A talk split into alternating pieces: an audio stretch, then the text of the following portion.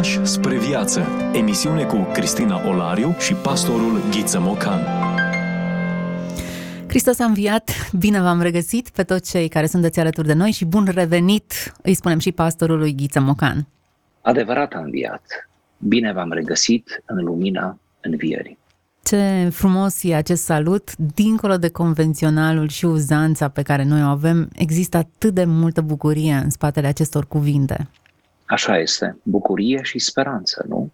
Despre bucurie și speranță vom vorbi și în această emisiune, în care îi invităm pe ascultătorii noștri să poposească pe malul unui lac, lac mare, ceva între, Tiberiada, o zonă în Israel. Unii dintre cei mai aventuroși s-au uh, dus în această zonă și au vizitat locurile sfinte și s-au chiar s-au plimbat cu barca pe această mare ca să vadă exact despre ce este vorba. Așadar, o excursie la Marea Tiberiadei facem astăzi.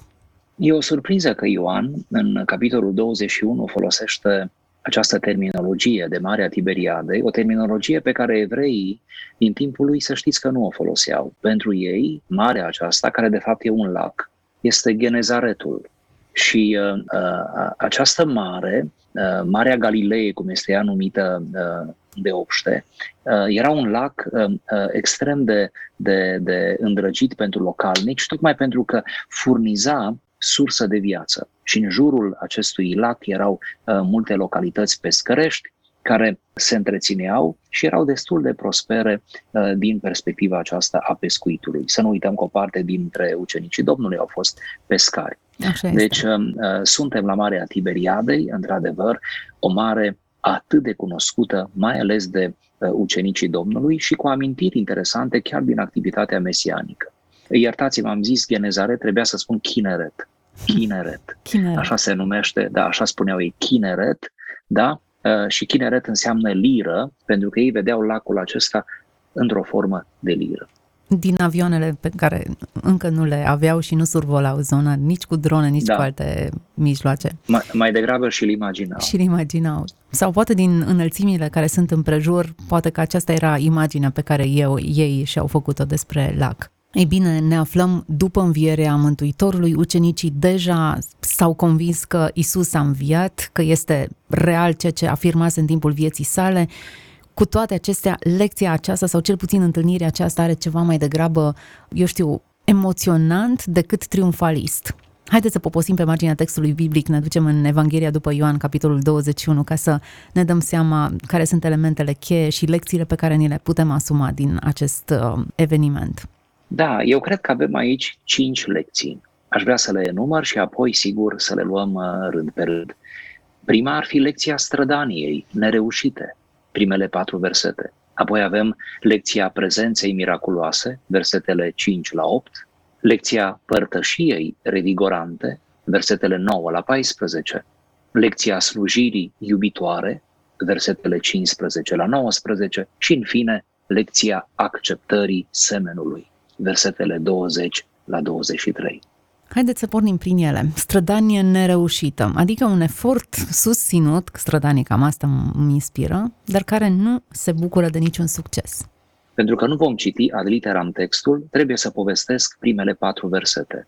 Simon Petru, Toma, Natanael, fiii lui Zebedei, adică numărăm doi, și alți doi ucenici ai lui Isus, anonimi, încă doi, deci șapte, erau împreună. Asta este post-înviere. Simon Petru zice, mă duc să prind pește. În acest mă duc să prind pește este pe de o parte normalitatea vieții unui pescar, pe de altă parte este cumva acest spirit de inițiativă a unui lider. Mergem și noi cu tine, pentru că vedeți, liderii se nasc, nu se fac. În momentul în care un lider rostește un cuvânt, toți se aliniază în spatele lui. Intră în corabie, corăbiile acelea tipic de pescuit și se avântă în larg. Toată noaptea pescuiesc și nu prind nimic. Pescuitul de noapte, după niște tehnici foarte bine uh, regizate și uh, uh, controlate, era o uzanță în epocă. O noapte așadar, uh, în care strădania lor este maximă, în care pun la bătaie toată știința, toată priceperea lor de pescari și în care nu prind nimic. Dimineața, Isus stătea pe țărm, dar ucenicii nu știau că este Isus. Ce interesant, Isus e pe țărm, dar ei în acțiunea lor întâmpină un eșec răsunător. Desigur că ne aducem aminte, nu putem să nu comparăm acest episod cu Luca, cu capitolul 5, unde avem din nou o noapte de pescuit eșuată.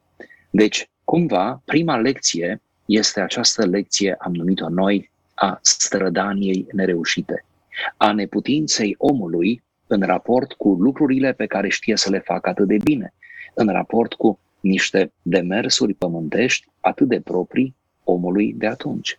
Să nu uităm, Petru era de profesie pescar, profesionistul care uh, exercita meseria. Nu eram eu care am ieșit la pescuit și într-un fel mă și aștept să nu prind mare lucru. M-aș mira dacă aș prinde ceva, dar el era pescarul profesionist care știa când și cum și ce să arunce ca momeală ca să prindă și care sunt orele cele mai potrivite. În fine, tot ceea ce trebuie să știe un pescar care își propune să prindă pește. Eșecul lui e într-un fel poate regizat, gândindu-ne la ce urmează după, trebuia să își dea seama de toate eșecurile din viața lui. Până la urmă urmei, el fusese martorul unei învieri. Locul lui poate ar fi fost în piață să predice ce s-a întâmplat, dar el se reîntoarce la vechea lui meserie pentru că încă încă nu era vindecat de trădarea lui. Încă și reproșa prea multe lucruri ca să mai poată să aibă cuvântări triumfaliste. Da, ați subliniat un detaliu care se tot vehiculează în interpretarea acestui, acestui episod și care este cel puțin parțial adevărat. Locul lui ar fi fost um, în arena publică, vestind învierea lui Hristos. Doar că, vedeți, Petru încă are nevoie de recuperare. Uh-huh. Și lucrul acesta se va întâmpla pe malul acestei mări. Ori, înainte de recuperare, un eșec uh, îi face bine. Îl pune în starea smerită, în starea corectă, înaintea marii întâlniri, recuperatorii cu Domnul Isus Hristos. Deci putem să vedem în acest eșec o pedagogie uh, providențială pentru ca Petru să se reangajeze într-un mod definitiv și fulminant în slujirea Mântuitorului. Avea nevoie de acest episod. Um, Mântuitorul se arată pe mal și de data aceasta nu mai este confundat sau nu mai este ascuns privirilor lor așa cum este ascuns celor doi ucenici în drumul spre Emaus, ci el este identificat imediat. M-am întrebat întotdeauna cum de nu l-au identificat. Arăta diferit, vorbea diferit, cum de nu și-au dat seama că este el? E încă un mister, nu neapărat pot să mi-l explic, poate mă lămuriți uh, dacă aveți răspunsuri. Dar în această fază îl recunosc și în momentul în care îl recunosc, merg înspre el. Da, și deja putem trece la a doua lecție, lecția prezenței miraculoase, versetele 5 la 8, pe care din nou am să le povestesc. Aflându-se pe țărm, Isus își ridică glasul și spune, de fapt întreabă, copii, aveți ceva de mâncare? Și ei răspund nu, pentru că nu e interesant, aproape uh, o ironie, Isus îi întreabă de mâncare atunci când ei nu au. Din nou ne aducem aminte de episodul înmulțirii pâinilor când nu au sau au atât de puțin în raport cu marea prezență a ascultătorilor. Atunci Domnul le spune, aruncați mreaja în partea dreaptă și veți găsi. Au aruncat-o, spune, și n-au mai putut-o trage de mulțimea peștilor. Atunci ucenicul pe care îl iubea Isus a zis lui Petru, este Domnul. Și Petru când aude, își ia haina pe el, se încinge și se aruncă în mare, înotând spre Isus. Ceilalți ucenici vin și ei cu corabia, trăgând mreaja cu pești. Nu erau departe de țărm. Apoi coboară da, cu uh, recolta aceasta neașteptată, miraculoasă. Iată textul biblic, iată lecția prezenței miraculoase. Iată-l pe Ioan, ucenicul iubit, care tace de-a lungul celor trei ani și jumătate, pe care nu-l auzim vorbind, da? Um, și care acum în sfârșit vorbește și spune, este Domnul, este Domnul pentru că văzuse uh, miracolul și unde vezi miracol nu mai poate fi omul. Acolo este Domnul. Aici e o lecție a prezenței miraculoase pe care toți ne-o dorim în viața noastră. Dar, din nou, ca să rămânem pe personajul uman principal, adică Petru, cumva Petru este și aici în centrul atenției, în sensul că el se încinge, el înoată spre uh, Isus. Nu e interesant și faptul că nu mai cere poruncește să vin la tine pe mm-hmm. ape. Nici mai avea nevoie să, e, să meargă da, pe Nu e, nu e interesant această smerenie? Smerenia care ți-a fost furnizată de eșecul precedent, momentul în care îți vezi limitele și în care admiți că e mult mai sigur să înoți spre Isus decât să mergi călcând pe ape, de altfel o pretenție care ar trebui mai degrabă să stea uh, sub semnul divinității și nu al omenității lui Petru.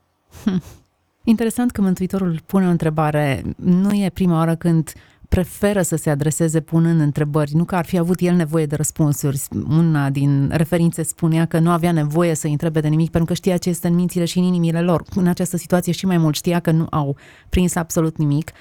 Dar ca în alte situații în care îl întreabă pe orice vrei să-ți fac sau pe o loc vrei să te faci sănătos, întrebările acestea n-au darul de a-L lămuri pe Hristos, ci de a ne face pe noi să ne formulăm nevoile noastre, să conștientizăm de fapt ce avem nevoie. Da, și arată frumusețea dialogului, a faptului că Dumnezeu chiar intră în dialoguri atât de tainice, de profunde cu omul. Pentru că ziceți de dialog, cred că putem să trecem la următoarea uh, lecție pe care ne oferă această scenă la Marea Tiberiadei, o scenă a dialogului. Da este lecția aceasta a părtășiei revigorante, am numit-o eu, care de fapt înseamnă un amplu dialog. Aș vrea să povestesc fragmentul de la versetul 9 la versetul 14. După ce Petru și ceilalți ucenici vor fi ajuns la țărm, acolo vor avea parte de o altă surpriză. Văd jăratec de cărbuni și văd pește pus deasupra, văd pâine.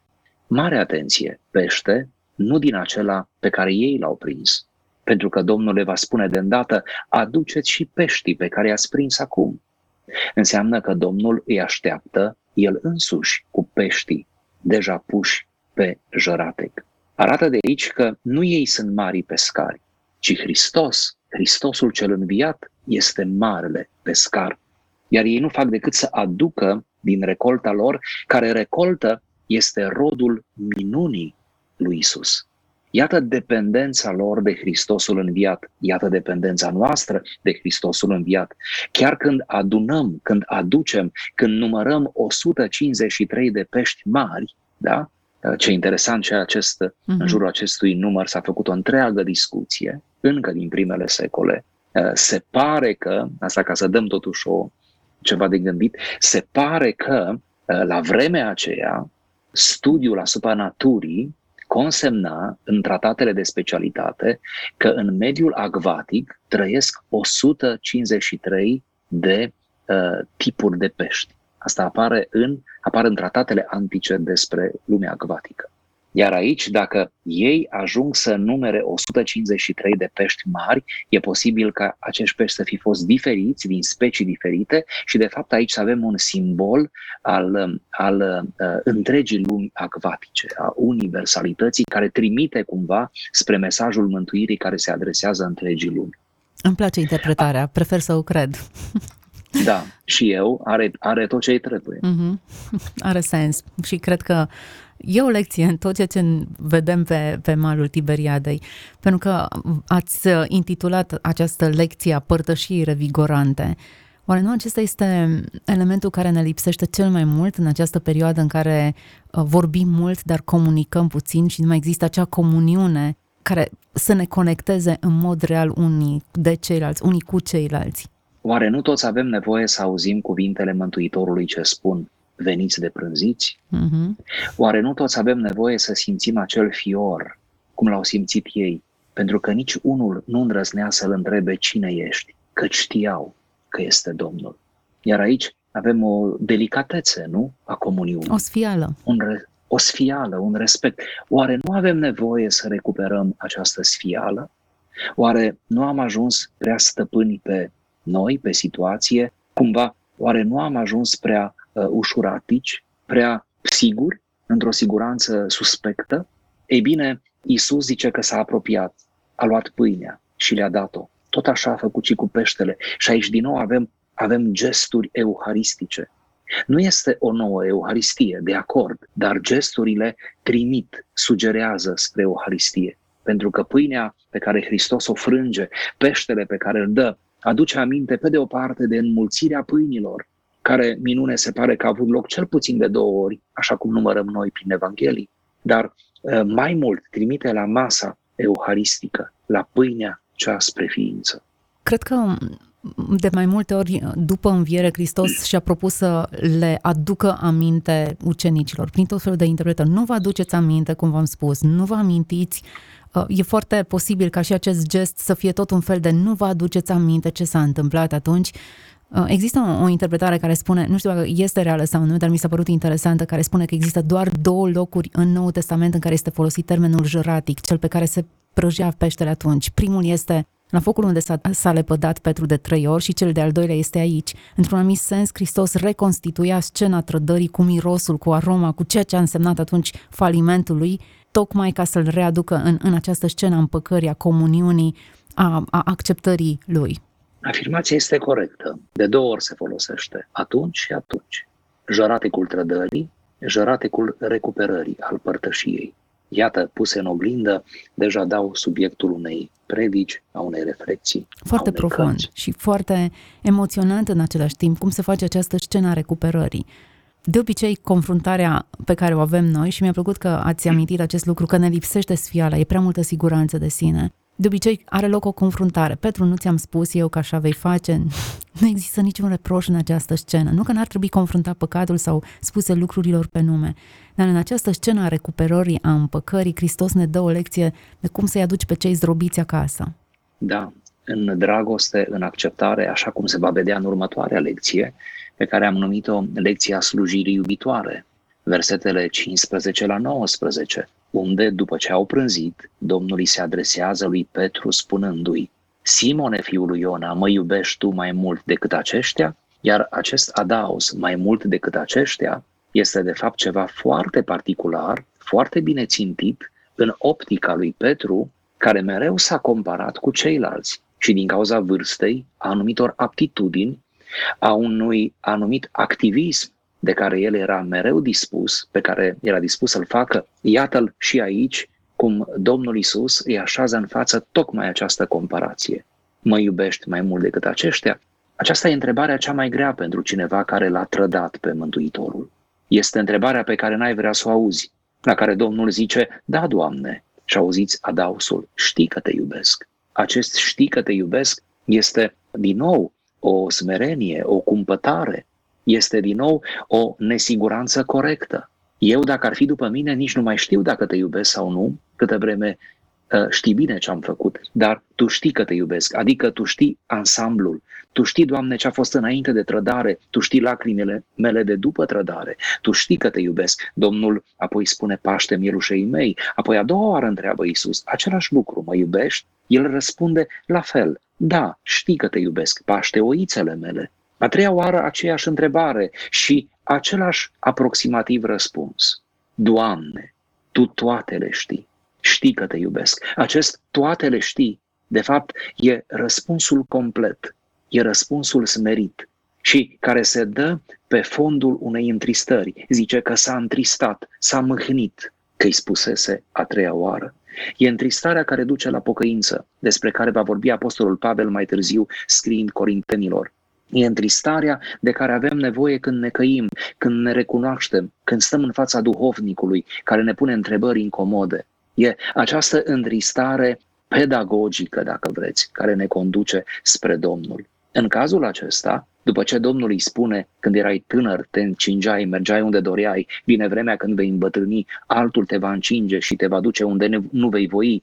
Și de asemenea, când Tâlcuindu-ne, evanghelistul Ioan spune că se referea la moartea martirică cu care Petru va proslăvi pe Dumnezeu. Deci, în tot acest dialog să nu uităm că e vorba de slujirea iubitoare. Și această afirmație doresc doar să o mai fac, încercând să cuprindem cumva tot sensul acestui dialog. Slujirea este condiționată, determinată de iubirea față de Dumnezeu. Sau invers spus, atât de mult îl iubesc pe Dumnezeu, cât pot să slujesc semenii sau cât pot să pasc mielușei, oițele, oile.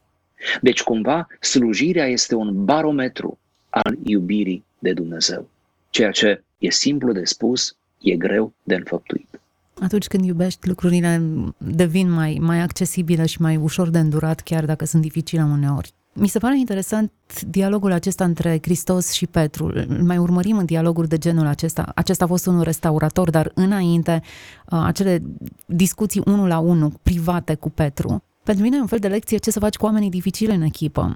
Adică pe Ioan îl numește, sau el se intitulează ucenicul pe care îl iubea Isus. Poate că avea o afinitate, poate ziceau poezii împreună sau nu știu, dar e clar că avea un limbaj comun. Petru era Petru impulsivul, Petru care să, cu gura mare, Petru care sărea totdeauna în față, Petru care era greu de gestionat, uh, colericul, cel care face afirmații mai mari decât e în stare să le susțină. Foarte interesant. Ce face Hristos cu tipologii diferite, nu, nu le scoate pe niciuna în afara bărcii sale, ci pe toate le include în, în discuțiile și în planul său și tocmai aceste discuții private nu fac decât să sublinieze acest lucru. Nu există excluși din împărăția lui pentru că ai un temperament diferit, un temperament iute sau ești uh, mai retras sau ești dintr-o, eu știu, o personalitate mai dificilă. E o lecție de cum îi tratează pe dificilii din echipa lui. Din rândul celor 12, doar Iuda Iscarioteanul se exclude pe sine nici pe acesta nu-l exclude mm-hmm. Isus, pentru că, într-adevăr, așa este, Isus nu a exclus pe nimeni. Isus a integrat, El a chemat, a școlit, a probat, a dojenit, a ridicat, dar în cele din urmă, afară de cel care s-a exclus singur, în cele din urmă aceștia vor rămâne și vor întemeia Biserica lui Hristos. Aceștia vor fi martorii care vor merge până la marginile pământului a lumii cunoscute atunci, a lumii locuite. Deci, ă, așa este. Domnul îl recuperează pe Petru și Petru este un exemplu de personalitate greu de integrat.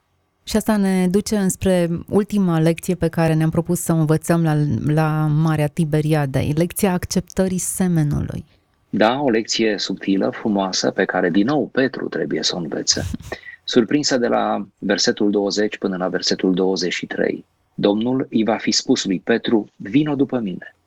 Iar Petru, entuziast, se întoarce, pornește după Isus, dar vede cu coada ochiului pe un anume ucenic. Auziți, ucenicul pe care îl iubea Isus, chiar autorul acestei cărți. Cumva ne putem imagina uh, că Petru îi spune lui Isus, parcă se aud, se aud niște pași în spatele nostru. Cineva se ține după noi. Doamne, i-a zis Petru Mântuitorului, zice, dar cu acesta, cu cel din spate, ce va fi? Iisus îi spune, dacă vreau ca el să rămână până voi veni eu, ce-ți pasă ție? Tu vină după mine. Din în aceasta ieșise deja zvonul că acel ucenic, anume Ioan, nu va muri deloc. Însă Iisus n-a zis că nu va muri deloc, ci a fost o afirmație pur ipotetică. Dacă vreau ca el să rămână până voi veni eu. Observați, vă rog, ironia subtilă, dar usturătoare pe care o folosește Isus pentru Petru. Lui îi spusese mai înainte că va muri și va muri uh, ca martir. Acum, ca să lecuiască de această grijă gratuită față de semen, de această atitudine nepotrivită față de Ioan, ca să-l lecuiască, așa cum spuneam, Domnul îi zice, dacă vreau ca pe el să-l fac nemuritor, adică să-i ofer ceea ce nu ți-am oferit ție, ca să te lecuiești, ca să înțelegi. Sigur că este o pură pedagogie aici. Domnul nu va fi făcut asta cu Ioan. Ioan se va stinge, ultimul sigur dintre ucenici, dar se va stinge și el la finele secolului I. Oare le-a rămas uh, ucenicilor ideea, gândindu-se dacă nu va muri Ioan? Da, probabil asta i-a urmărit până când Ioan și-a dat ultima suflare. Probabil, probabil. Pentru că era ceva uh, cu adevărat uh, diferit, cu adevărat inedit.